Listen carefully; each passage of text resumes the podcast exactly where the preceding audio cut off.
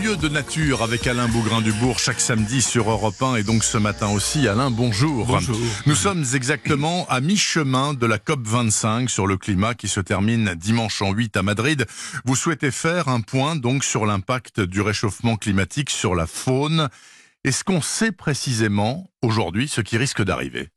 Écoutez, précisément non, mais les nombreuses études et puis les multiples modélisations sont formelles. La biodiversité va connaître un profond bouleversement d'ici la fin du siècle. Alors, parmi les constats, on annonce qu'un réchauffement de 2 degrés conduirait à la disparition de 5% des espèces actuellement présentes, pourcentage qui grimperait à 16% pour une augmentation climatique de 4 degrés.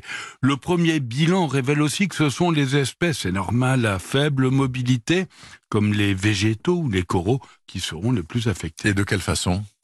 Eh bien, on va prendre les océans par exemple. Il faut savoir que l'océan est une véritable pompe à carbone. Elle absorbe, ils absorbent près d'un quart des émissions, soit environ 4 kilos par jour et par personne. Mais avec le réchauffement, cette capacité de captation se réduit tandis que l'acidification augmente. Résultat, on assiste au blanchiment des coraux ou à l'agression des organismes à coquilles. On parle des huîtres, évidemment, et des moules qui pourraient être affectés, mais aussi des oursins et de bien d'autres organismes marins. En revanche, en revanche, les méduses semblent profiter du réchauffement, ce qui pose des problèmes pas seulement pour les baignades, mais évidemment pour la pêche. Les reptiles également pourraient être très affectés. Hein. Alors là, il y a le CNRS de Moulis en Ariège qui travaille depuis plus de dix ans sur l'impact du réchauffement sur des papillons, des escargots ou des lézards, des lézards vivipares.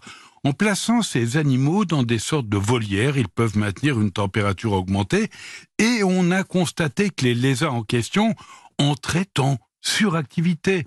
Ils peuvent même arriver à se reproduire deux fois par an, ce qui les fatigue au point de mourir plus tôt et la mortalité, malheureusement, n'est pas compensée par la natalité. Résultat, l'espèce pourrait disparaître. Puis dans un autre registre, on va prendre les tortues marines. Vous savez qu'elles pondent des œufs qui sont couvés naturellement dans le sable. Au-dessus de 28 degrés, ce sont des femelles, en dessous, ce sont des mâles, ben, deux degrés supplémentaires nous donneraient que des femelles qui conduiraient à condamner euh, les espèces. Quelles sont les régions de la planète euh, qui sont les plus impactées? Euh, Bernard, un article publié par Science montre que les risques d'extinction sont particulièrement élevés en Amérique du Sud, en Australie et en Nouvelle-Zélande, car ce sont des territoires qui comptent le plus d'espèces endémiques, c'est-à-dire qu'on ne retrouve nulle part ailleurs, mhm. et qui sont le moins en capacité de migrer pour se réfugier du réchauffement. Chez nous, est-ce qu'on a mesuré déjà plus ou moins l'adaptation des espèces? En tout cas, leur déplacement pour fuir la chaleur, et depuis les années 70, eh bien, les animaux se déplacent pour rejoindre, c'est une moyenne, à des latitudes plus froides, à l'allure de 17 km par décennie, ah. mais certaines d'entre elles trouvent refuge en altitude.